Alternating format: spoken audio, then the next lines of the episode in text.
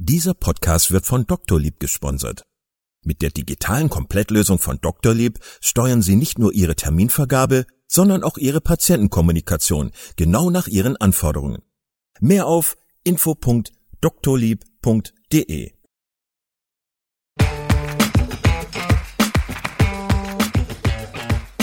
Herzlich willkommen bei Klinisch Relevant, deinem Wissenspartner für das Gesundheitswesen. Dreimal pro Woche, nämlich Dienstags, Donnerstags und Samstags, versorgen wir dich mit unserem Podcast und bringen dir Fachwissen in deine klinische Praxis. Weitere Informationen und Angebote findest du auf unserer Webseite www.klinisch-relevant.de. Viel Spaß beim Zuhören. Heute mit Dr. Caroline Biolon zum Thema Umgang mit dem Tod. Herzlich willkommen zum Klinisch Relevant Podcast.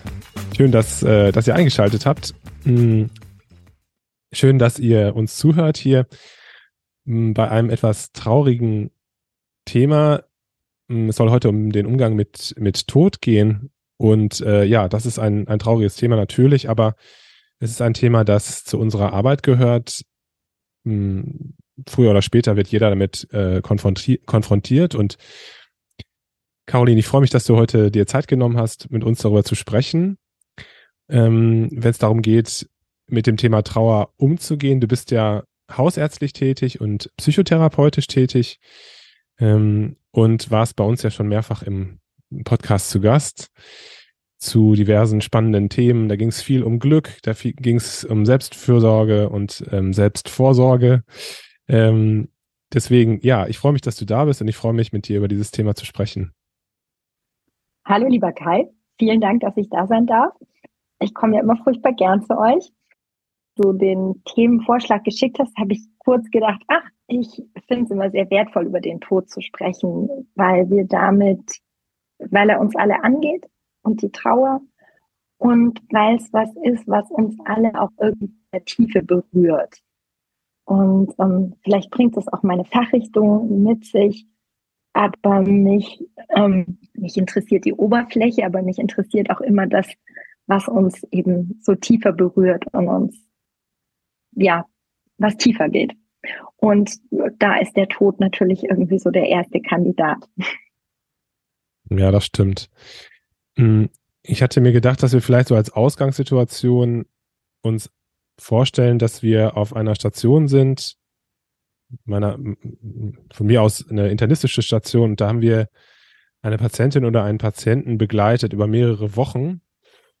Und wir mhm. haben eigentlich mitbekommen, dass der schwer, schwer krank ist. Und ähm, irgendwann hat sich auch herauskristallisiert, dass das, dass die Erkrankung lebensbedrohlich ist. Und dieser Patient, diese Patientin, die, die verstirbt dann bei uns auf, auf Station. Und es war halt auch so, dass dass ähm, die Therapeuten, dass das Pflegeteam, dass das ärztliche Team so eine persönliche Beziehung zu dem Patienten aufbauen konnte während, ah. der, während der Wochen auf Station und natürlich auch Kontakt zu den Angehörigen hatte. Und mhm. ja, dieser Patient, der ist verstorben. Und das hat jetzt ja erstmal von oben betrachtet mehrere Ebenen. Also der, die Ebene, dass wir selber erst einmal mit unserer Trauer umgehen müssen und die verarbeiten müssen und trotzdem natürlich ja auch professionell sein müssen. Ähm, dann gibt es ja auch im Team eine gewisse Stimmung, die dann hochkommt. Also jetzt was im Pflegeteam und im Therapeutenteam so passiert und natürlich mhm. auch der Umgang ähm, mit der Trauer, was die Angehörigen betrifft. Mhm. Auch das müssen wir irgendwie versuchen zu managen. Wir müssen vielleicht sogar anrufen und sagen, dass dieser Mensch verstorben ist. Ähm, ja, das ist was, was wirklich schwierig ist manchmal oder häufig schwierig ist. Und über diese Situation wollte ich mit dir sprechen, wenn, wenn du einverstanden bist. Na klar, das ist ja auch schön, dass du schon so ein Szenario ausbreitest vor uns, weil es ja wie immer auch so ist, je konkreter man es anguckt, je, je ähm, besser kann man auch irgendwie drüber ins Gespräch kommen. Und ähm, was ich jetzt gerade dachte, auch gerade diese Todesnachrichten bringen oder auch der Kontakt mit den Angehörigen, ähm, ich es immer dankbar, wenn da eine Beziehung da ist. Und je besser die Beziehung schon war, die Wochen vorher, ähm, ja, letztlich ganz, ganz ähm, platt gesagt, je einfacher ist es dann. Weil wenn ich die Angehörigen schon kenne, wenn ich mit denen schon Kontakte hatte, wenn ich die auch begleiten konnte, dann kann ich die auch nachts um drei anrufen und der Frau sagen, ihr Mann ist gerade verstorben. Und dann, dann finden wir uns selbst durch das Telefon in so einer äh, Stunde, in der man nicht so gut da ist und wo sowieso dann irgendwie der Boden unter den Füßen weg ist für den Angehörigen, ähm, findet man dann zueinander. Und ähm, von daher ist ja die Situation insofern schon ganz dankbar, wenn man sich schon länger kennt. Oder sie kann ganz dankbar sein. Jetzt ist natürlich wie immer in Beziehungen die Frage, wie, wie nutze ich die Zeit, die ich zusammen habe? Habe ich mir die Zeit genommen, bei dem Menschen mal gewesen zu sein oder einfach auch mal einen Moment länger vorbei zu sein? Auch ähm, Manche Krankenhäuser sind da auch ganz süß und da, das geht bis hin zur Küche, dass man sagt, gibt's denn was, was Ihnen noch schmecken würde? Oder ich habe schon, ich habe schon Klinikküchen erlebt und das Essen in Kliniken ist ja jetzt oft nicht das bleibende Highlight. Aber ich habe auch schon Küchen erlebt, die sind dann für den nochmal losgezogen und haben nochmal irgendwas gekocht, was der halt mochte. Ähm, bis hin wirklich zu so den Begegnungen in den Therapien.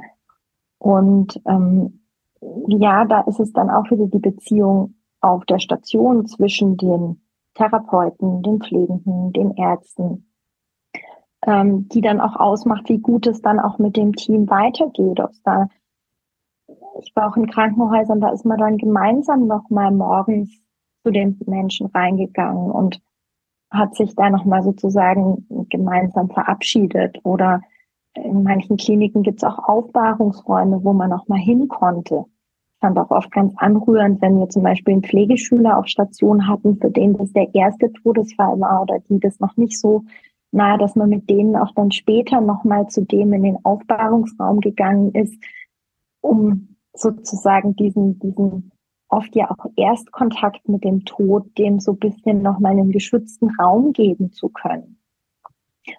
Und ähm, ja, ich mache ja auch gern ärztlichen Bereitschaftsdienst und ich bin auch immer wieder gerührt, wie auch in Pflegeheimen dann oft, wenn jemand verstorben ist, dann das Zimmer so ein bisschen dekoriert wird oder man einfach an so kleinen Gesten schon merkt, wie da jemand ähm, ja wieder wieder diesem Verstorbenen so ein, so ein Raum gegeben wird.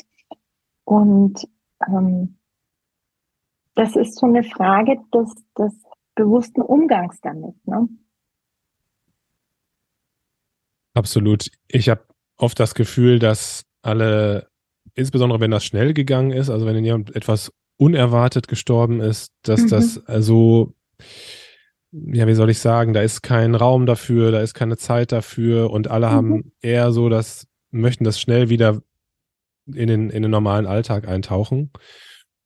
Vielleicht können wir nochmal zu diesen drei Konstellationen zurückkehren und ähm, vielleicht auch mal bei uns selber anfangen. Also angenommen, wir wären mhm. jetzt die Stationsärztin oder der Stationsarzt und wir, wir wären se selber irgendwie involviert emotional in dieser Situation, mhm. weil wir uns vielleicht ähm, viel Sorgen gemacht haben, viel nachgedacht haben, uns angestrengt haben, dass es dem Menschen besser geht und weil wir vielleicht ihn auch einfach total nett fanden und sympathisch und ähm, plötzlich ist dieser Mensch gestorben und wir merken auch selber, dass es uns nicht gut geht.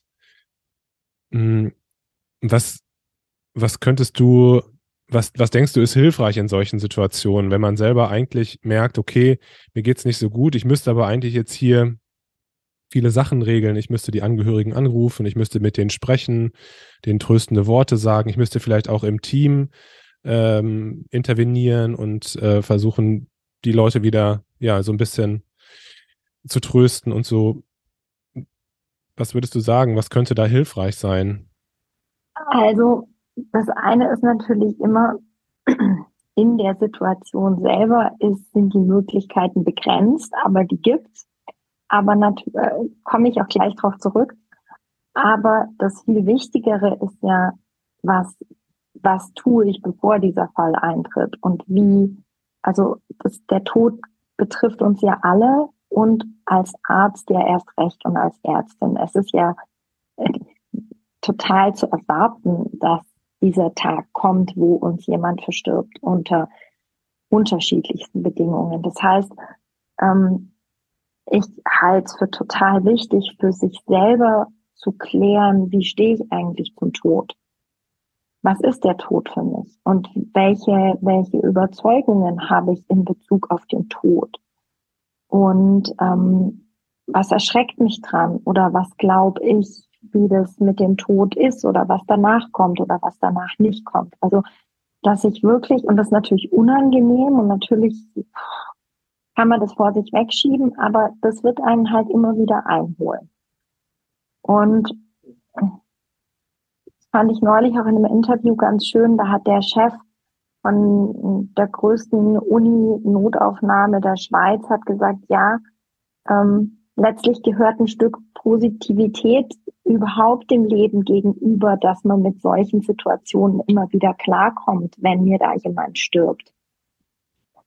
Ähm, dass ich mich frage, ja, wie ist meine Haltung zum Tod und was glaube ich, was der Tod für mich bedeutet? Weil das, was dann in dem Moment uns überwältigt, das ist ja nur zu einem Teil der Patient und sein Schicksal und seine Angehörigen. Das ist ja, der erste Affekt ist ja das, was es für uns bedeutet. Und wenn, ja, und wenn der Tod mein großes Angstthema ist und ich mich mit dem überhaupt nicht beschäftigen will, dann ist es natürlich total empörend, dass dieser Tod jetzt ähm, thematisch in mein Leben rückt und ich mit dem auch noch klarkommen soll und dann noch die anderen beruhigen soll. Ich sage das jetzt bewusst ziemlich provokativ. Ähm, während wenn ich da irgendwie für mich das sortiert habe und dann merke, oh, ich bin jetzt echt betroffen, dann kann ich, egal wie das Chaos ist, für ein paar Atemzüge die Augen zu machen und mich sammeln und dann wieder rausgehen.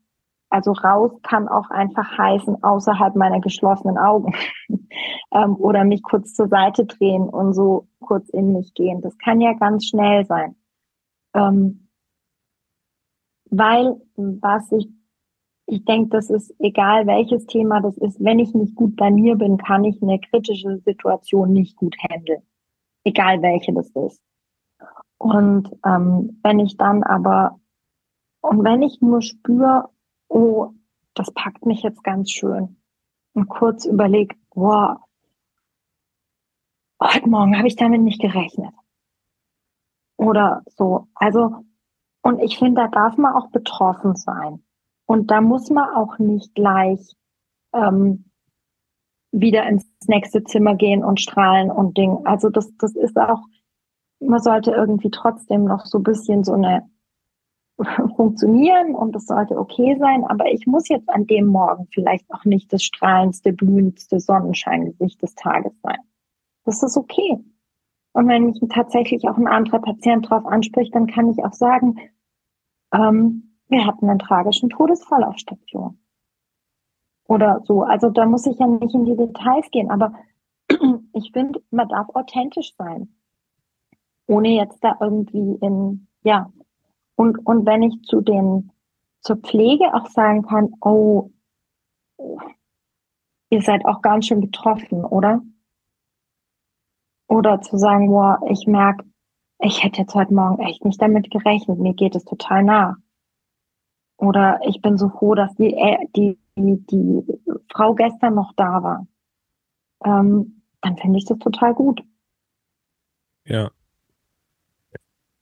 ich finde es das schön, dass du sozusagen vor dem eigentlichen Ereignis angefangen hast, weil ich glaube, das ist ja, das ist ja wirklich ganz entscheidend. Wie stehe ich zum Tod? Wie stehe ich zum Leben selber?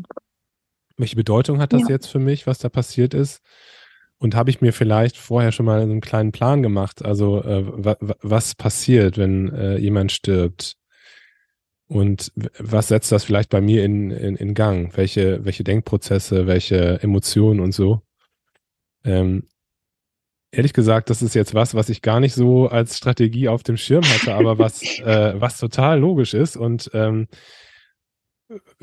was ja total, also was ja total Sinn ergibt. Das ist so ein bisschen wie letztens ähm, durfte ich, durfte ich in so einem Ultraleichtflugzeug ähm, mitfliegen.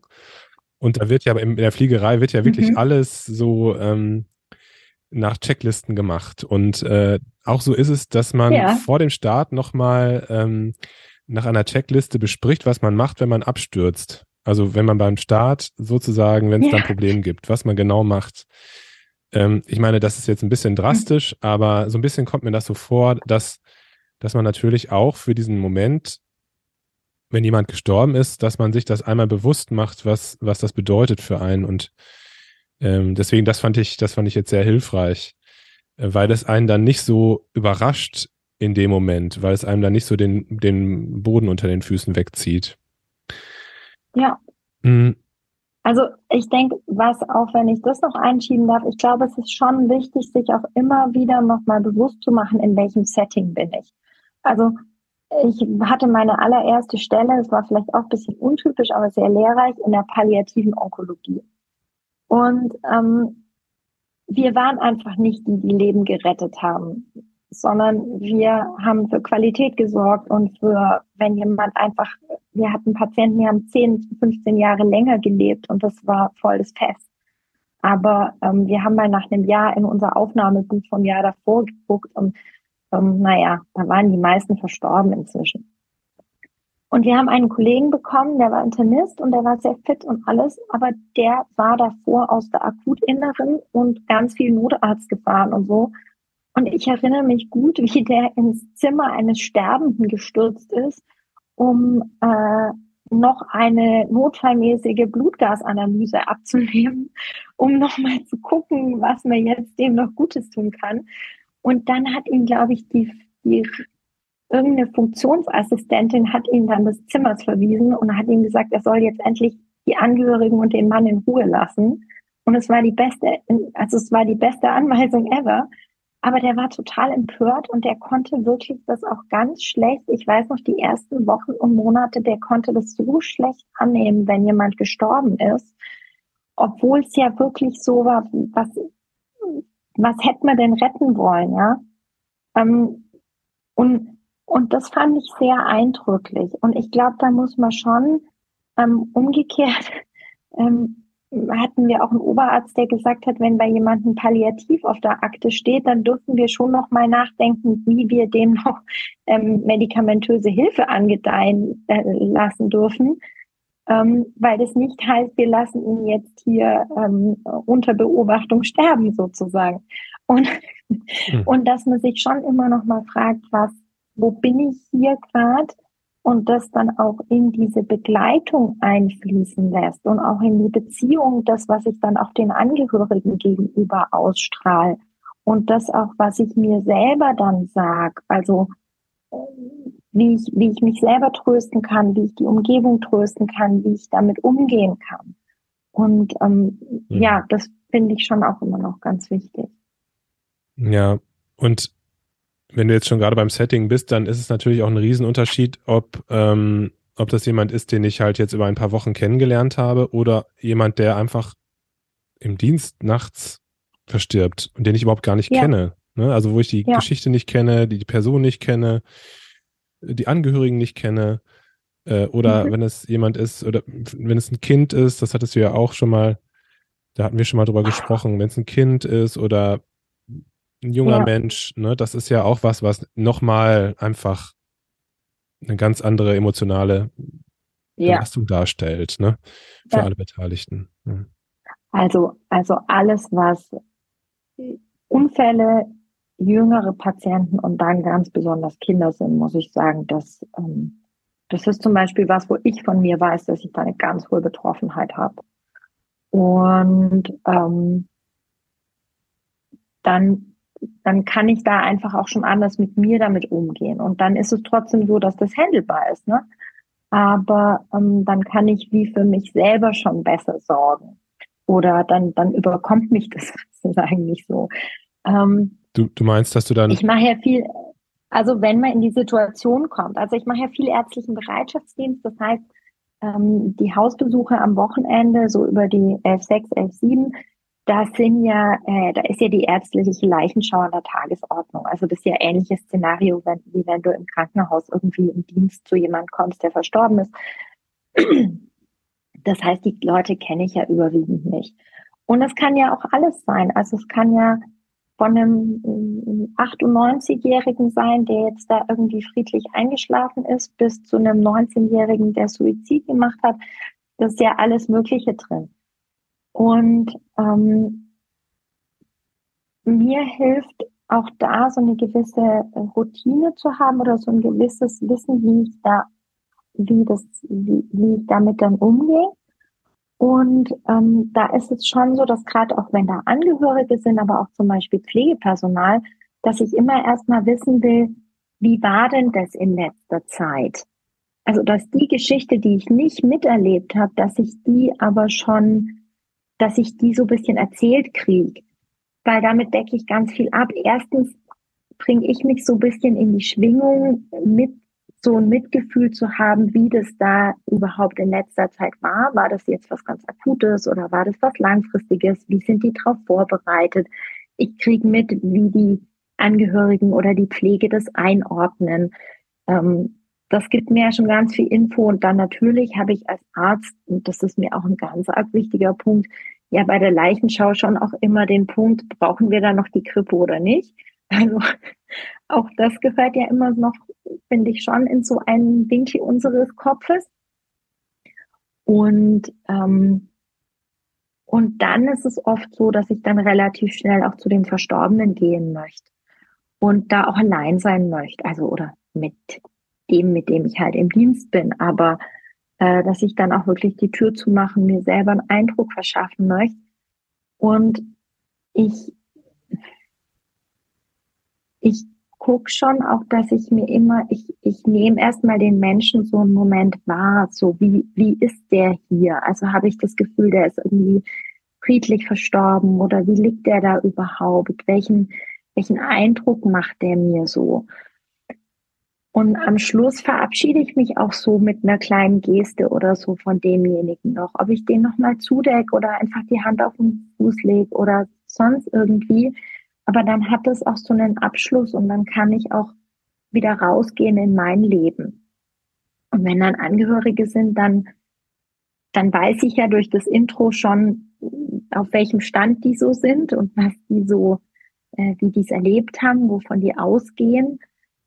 Und in aller, allermeisten Fällen ist es ja so, dass derjenige auch sehr friedlich aussieht oder dass man also bei Menschen, die zu Hause sterben, versuche ich auch immer wertzuschätzen und den Angehörigen zu sagen, wie schön ich das finde, dass sie das ermöglicht haben, dass der zu Hause sterben konnte zum Beispiel, weil das ja auch in Studien oder so, das ist ja immer wieder, wenn man Menschen fragt, was sie sich wünschen, dann wünschen die sich zu Hause zu sterben.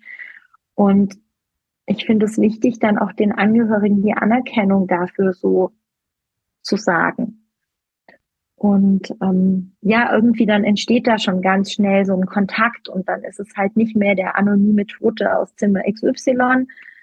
Und gleichzeitig muss ich dann ja nicht ewig in die Geschichte. Also dann gehe ich halt auch mein Zeug schreiben und dann lasse ich das da und dann ist gut. Also so, ja.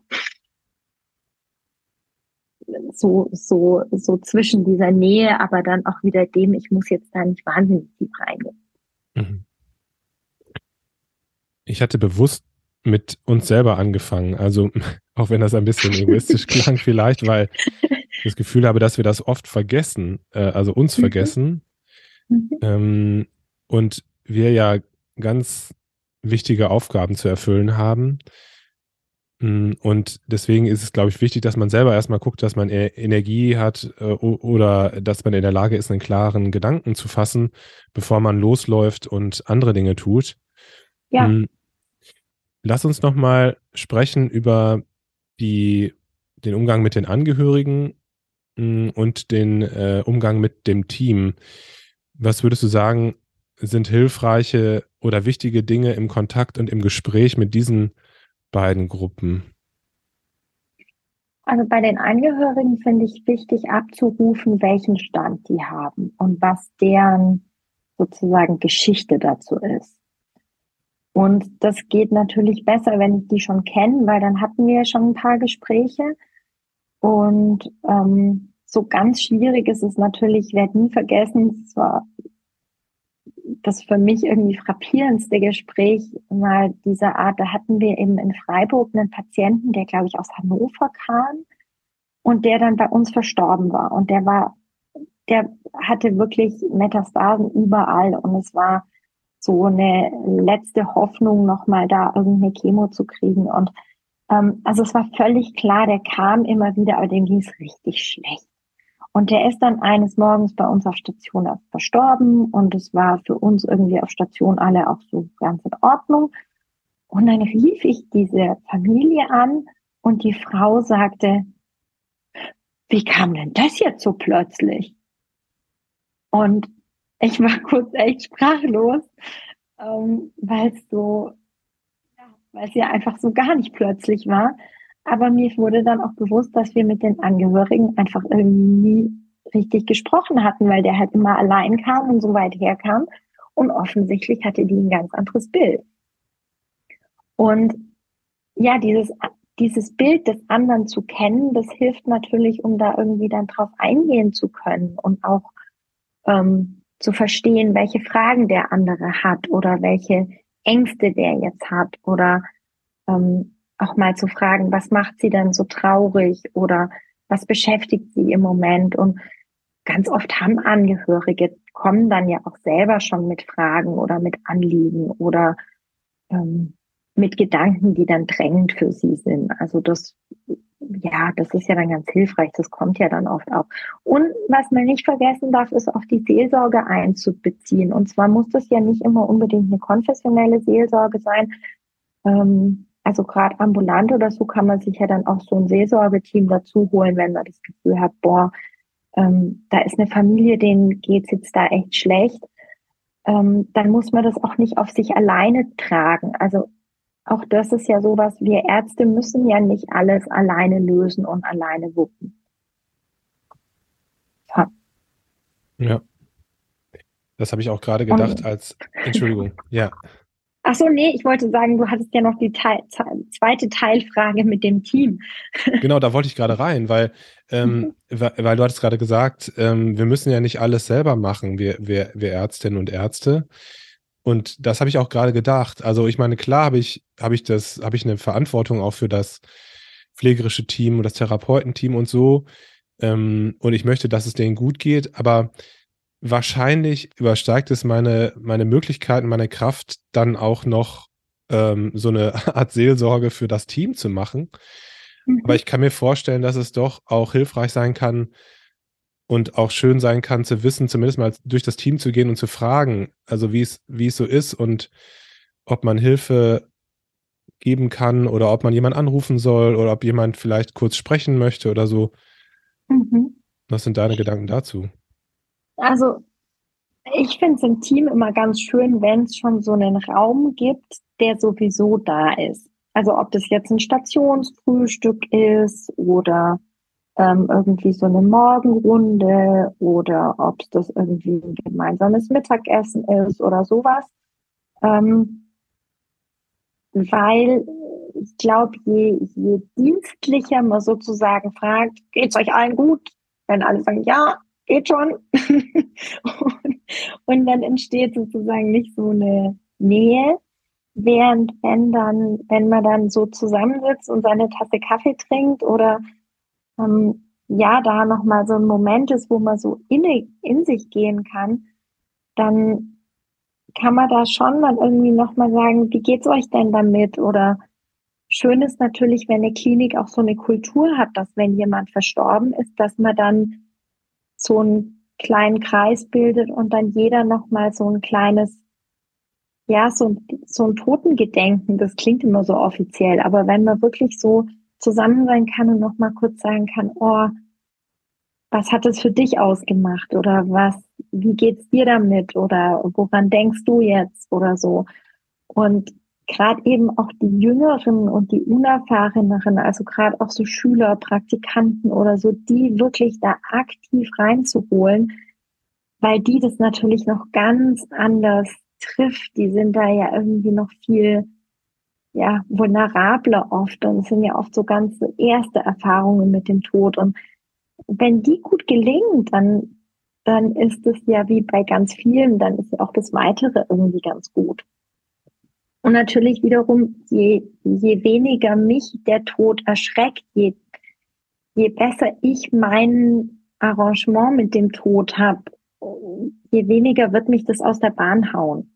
Und je besser kann ich mich dann auch um andere kümmern. Total. Vor allem, weil ich immer so auch erlebt habe, dass, äh, dass dann plötzlich im Kontakt mit den Angehörigen, dass man so das Weite sucht und ähm, dann schnell irgendwie was daher erzählt und dann schnell wieder, also so ganz unnatürliche Dinge sagt, ähm, ja, also so, so ganz unbeholfen ist. Und meine Erfahrung ist, und das musste ich aber auch erst für mich lernen und klarkriegen, dass es natürlich auch wichtig ist, dass man offen und, und ja, authentisch mit den Menschen redet, mit den Angehörigen und natürlich auch mit dem Pflegeteam ähm, und nicht irgendwelche Floskeln daher sagt, sondern dass, äh, dass man, dass man auch zumindest versucht, ein Gespür zu bekommen, wie kann ich jetzt helfen? Möchten die vielleicht mit mir sprechen? Möchten die vielleicht was sagen oder möchten die vielleicht auch in Ruhe gelassen werden und in mhm. Ruhe trauern? Das ist ja auch was, was vollkommen in Ordnung ist und, und wichtig ist. Aber mhm. ähm, das, das, das spielt ja auch in diesen Aspekt rein, dass man selber für sich das klar haben muss, was, was Tod ist und was Tod für einen bedeutet. Und ich glaube, je normaler man damit umgeht und je, je normaler das für einen ist und äh, als Teil des Lebens akzeptiert ist, umso besser kann ich dann auch mit den Angehörigen sprechen und ähm, meine Hilfe anbieten. Ja. Aber wir sind, wir sind keine Supermenschen. Also wie du es gesagt hast. Ne? Also es ist ja auch so, dass wir manchmal an unsere Grenzen kommen und dann auch gerade mit der Situation nicht gut zurechtkommen. Und ja. dann ist es auch, glaube ich, okay, wenn man sagt, ja, ich, ich brauche gerade einen Moment oder ich, ich muss die Seel, ich würde gerne die Seelsorge einschalten oder vielleicht auch den, den Oberarzt bitten, mal mit zum, zu, mit zum Gespräch zu kommen oder ja, ja wie man es halt versucht, dann ein bisschen zu lösen. Ne? Also ich habe da vielleicht gerade so zwei Beispiele, die so, so ähm, um so die, die Situation auch so dem so eine, eine, eine, eine Breite, so eine, so eine Weite zu geben. Also ich würde sagen, so einer meiner schlimmsten Momente war, wo ich ähm, bei einem langjährigen Patienten in unserer Praxis, der wirklich ähm, total, ja, ich denke, er war damals Anfang 50, aber so richtig sportlich, jugendlich wirkend mit äh, Kindern. Das jüngste Kind hatte äh, ein paar Tage später ihren 18. Geburtstag und von dem habe ich erfahren, seine Frau hat sich Leben genommen, zwei Tage vorher. Und ich habe das von erfahren in der Praxis und ich war total geschockt und denke, eine Viertelstunde später klingelt das Telefon und die Tochter des Patienten war dran, ob er vorbeikommen kann. Natürlich kann er vorbeikommen. Und jetzt wusste ich ja, was war und ich wusste, der wird kommen und ich dachte, ja, eben, also mit Floskeln und allem, das, was will man denn da sagen, ja? Und ich war, und das ist so ein, so ein echt so ein hünenhafter großer Mann, und der saß dann in meinem Sprechzimmer und ich kam rein und wir haben uns nur angeguckt und das Beste, was mir eingefallen ist, war ihn zu fragen, ob ich ihn einfach in den Arm nehmen darf. Und dann stand da dieser Riese und ich bin jetzt nicht so klein, aber ich habe dem vielleicht zu Brust gereicht und wir haben uns einfach nur in den Arm genommen. Und das einfach eine Weile so gehalten und, und so, also ich bin sonst nicht jemand, der Patienten jetzt unbedingt ständig in den Arm nimmt, aber es gab in dem Moment keine Worte. Und dann zu sagen, so, und jetzt setzen wir uns hin und jetzt erzählen Sie erstmal, was, was passiert ist und wie es dazu überhaupt gekommen ist. Aber dann war wie schon mal so ein, oh, ja, dieser erste Moment war von uns weggebrochen und es gab was, es gab was, wo überhaupt wieder Raum für Worte war. Hm. Ja. Und das, das kann man nicht vorher proben. Das entsteht in der Situation. Und das Wichtigste ist aber, glaube ich, dann nicht aus seiner Verzweiflung irgendwas überzustülpen und dann zu sagen, was weiß ich, irgendein Mist, den man halt dann sagen kann, ja. Ähm, das wird schon wieder. Genau, das wird schon wieder, ja. Oder so, wie wenn, wie wenn jemand gerade sein Kind verliert und man sagt, ja, ich kann sie verstehen. Nein, nichts kann ich verstehen. Nee, ja. Das kann ich nicht verstehen. Bumm, mhm. fertig. und mhm. zum Beispiel, um, um das jetzt nochmal von der ganz anderen Seite, war einmal im, im Bereitschaftsdienst bei einer, bei so einer, ähm, ich glaube, griechischen Familie und dass man das einfach auch auf dem Schirm hat. Menschen trauern unterschiedlich und es gibt ganz kulturell unterschiedliche Hintergründe. Und da saß also so eine Großfamilie im Wohnzimmer und da war es ein völlig betröppelter Notarzt, der eine erfolglose Reanimation gemacht hatte und noch Polizei war noch im Raum, weil nicht klar war, wie der jetzt irgendwie, der war halt morgens tot aufgefunden worden und das Zimmer war irgendwie offen, keine Ahnung. Jedenfalls kam ich in diese Szenerie und es war laut, lautes Weinen und Heulen und alles. Und ähm, die Polizei und der Notarzt und alle sind dann gegangen und dann war ich da noch da mit den Papieren und den Angehörigen. Und ähm, dann fiel mir Gott sei Dank irgendwann auch ein, die, Notfallseelsorge. Und dann sagte ich, ja, ähm, Ihnen scheint es ja wirklich schlecht zu gehen und ähm, brauchen Sie denn Hilfe? Und dann sagt die eine, ähm, Schwester des Patienten sagt ganz aufgelöst, ja, aber wissen Sie, mit uns ist alles in Ordnung, aber später wird noch seine andere Schwester kommen und die wird richtig schlecht, die, der wird es richtig nahe gehen. Und dann dachte ich, oh mein Gott, wenn es denen allen gut geht, dann ähm, ja, dann sind die, das, das ist einfach eine ganz andere Art zu trauern. Und auf eine Art war ich dann auch wieder ganz beruhigt und es kam dann die Notfallseelsorge und ich glaube, das hatte dann, das hat dann schon gepasst. Aber auch da ist so ganz gut abzurufen, in welchem Setting bin ich denn hier eigentlich. Ne? Mhm. Ja, das sind Dinge, die man, glaube ich, einfach dann so mit der Zeit lernt. Ne? Die stehen in keinem Buch. Ähm, die, genau. Also, aber ja. ich denke, du hast uns wirklich ähm, wichtige Aspekte schon mal so mitgegeben auf den Weg. Und ich glaube, es ist oh. auch immer hilfreich, so darüber zu sprechen. Ähm, ja. Weil sonst ist das einfach so eine Sache, die einfach nur in, im eigenen Kopf und im eigenen, äh, in den eigenen Gedanken so durchrattert ja. und vielleicht gar nicht reflektiert wird. Und ja. ähm, wenn man dann, so wie, wie ich das jetzt gerade mit dir getan habe, darüber spricht, dann gehen, gehen einem auch ganz viele Mechanismen und Dinge auf, die man, äh, ja. die man vielleicht auch mal, wo man einfach Blödsinn erzählt hat oder wo man, ja. ähm, wo man komisch reagiert hat. Also da möchte ich noch eine Sache hinzufügen und das fand ich neulich auch bei einem Notarzt, der das so schön geschildert hat. Ähm, es ist gut, sich auch immer wieder die eigene Rolle klar zu machen. Also ähm, der hatte auch so eine Szene beschrieben, wo ihm das nahegegangen war und dann so, und er sich dann gesagt hat, hey, aber in dieser Szene hier bin ich nur der Notarzt. Ja. Und sich zu sagen, ich bin jetzt hier einfach die Stationsärztin oder ich ja. bin jetzt hier die Ärztin, die da betroffen ist. Und was gehört zu meiner Rolle? Und zu meiner Rolle gehört dann im Zweifel zu gucken, ähm, was ist hier noch zu tun? Zu meiner Rolle gehört auch zu fragen, brauchen wir hier die Polizei ja oder nein oder kann die Polizei wieder weg, wenn sie schon da ist? Oder ähm, zu meiner Rolle gehört, wen ich jetzt informiere. Und da ist es natürlich auch irgendwie schön, wenn ich dann als Arzt, auch das ist ja immer wieder was, was so anklingt, Ärzte wir wollen Führungspositionen sein, dann gehört auch dazu, dass wir vorangehen und dann übernehmen wir vielleicht auch mal die Rolle, die unangenehmer ist und informieren dann Angehörige, auch vielleicht die Angehörigen, wo man weiß, boah, die sind vielleicht jetzt nicht so gut drauf. Und dann gehört es zu meiner Rolle und dann tut es meiner persönlichen Betroffenheit auch ganz gut. Und wenn ich dann merke, oh, da bleibt was übrig, dann ist es doch total schön, wenn ich dann mitnehmen kann zu sagen, oh, ähm, warum betrifft mich das dann so? Und zum Beispiel, ich habe eine, ein, ein junges Patientenehepaar, da ist jetzt ihr, ihre Schwester gestorben und hat ein kleines Kind hinterlassen und so weiter. Und äh, da ging es um Haus und Schulden und so weiter. Und ja, seit diese Schwester meiner Patientin verstorben ist, habe ich eine Risikolebensversicherung, dass wenn ich jetzt sterbe in den nächsten Jahren, mein Mann kein Problem mit den Schulden unseres Hauses hat.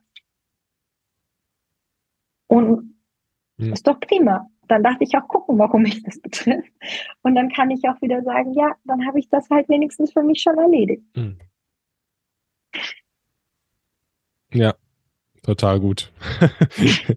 total gut, ja. Also, dass man auch die, die Lehren aus, aus solchen Situationen zieht. Ne? Oder ja. sich auch mal wieder nochmal Gedanken macht über seine äh, Vorsorgevollmacht, seine Patientenverfügung. Ja. Äh, möchte ich so da liegen und beatmet werden oder wie möchte, genau. wie wünsche ich mir das? Ne? Wie wünsche ich, dass ich, dass ich sterbe oder genau. behandelt werde?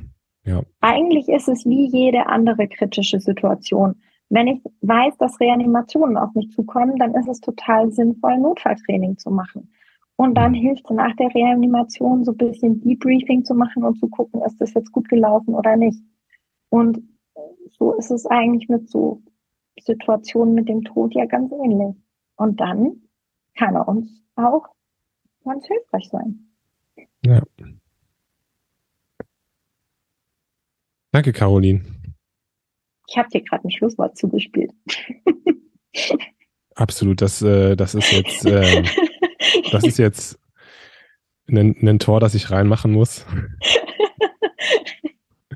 Nein, also genau, total, total gut, dass, ähm, dass du das sagst der Tod kann uns ganz viel lehren und ähm, es ist einfach nur die Frage, was, was, was machen wir daraus? Ähm, ich habe ganz viel gelernt heute von dir und ähm, mir sind aber auch beim Sprechen darüber, über die Thematik ganz viele Sachen aufgegangen. Hm, ich glaube, dass für mich am wichtigsten war tatsächlich nochmal drüber nachzudenken, wie stehe ich eigentlich dazu? Also wie, was bedeutet der Tod für mich? Wie, wie stehe ich zu meinem Leben? Hm, wie möchte ich vielleicht selber sterben? Ähm, das sind so grundlegende Dinge, die man natürlich, wenn man regelmäßig mit dem Tod konfrontiert wird, die man klar haben muss. Und äh, ja, ich glaube, das ist so das Wichtigste, was ich heute mit, mitgenommen habe aus dem Gespräch mit dir. Wow, wenn du das mitgenommen hast, also ich denke, das ist ja für uns alle immer wieder so, das, das ist richtig schön. Vielen Dank.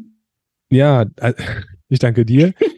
Das, das ist natürlich immer was, was sich dann auch schnell wieder zuschüttet. Ne? Also das, ähm, das muss man jetzt, das muss, darf man jetzt nicht so einfach versacken lassen. Aber ähm, ja, ich finde es einfach einen total wichtigen, wichtigen Punkt. Mhm. Ja, ich, ich glaube, das ist schon auch wichtig, weißt du, man muss auch nicht immer in dieser Tiefe bleiben. Also man darf da reintauchen und sich das angucken und dann darf man auch wieder rausgehen ins Leben und dann darf man auch wieder einen Scherz machen.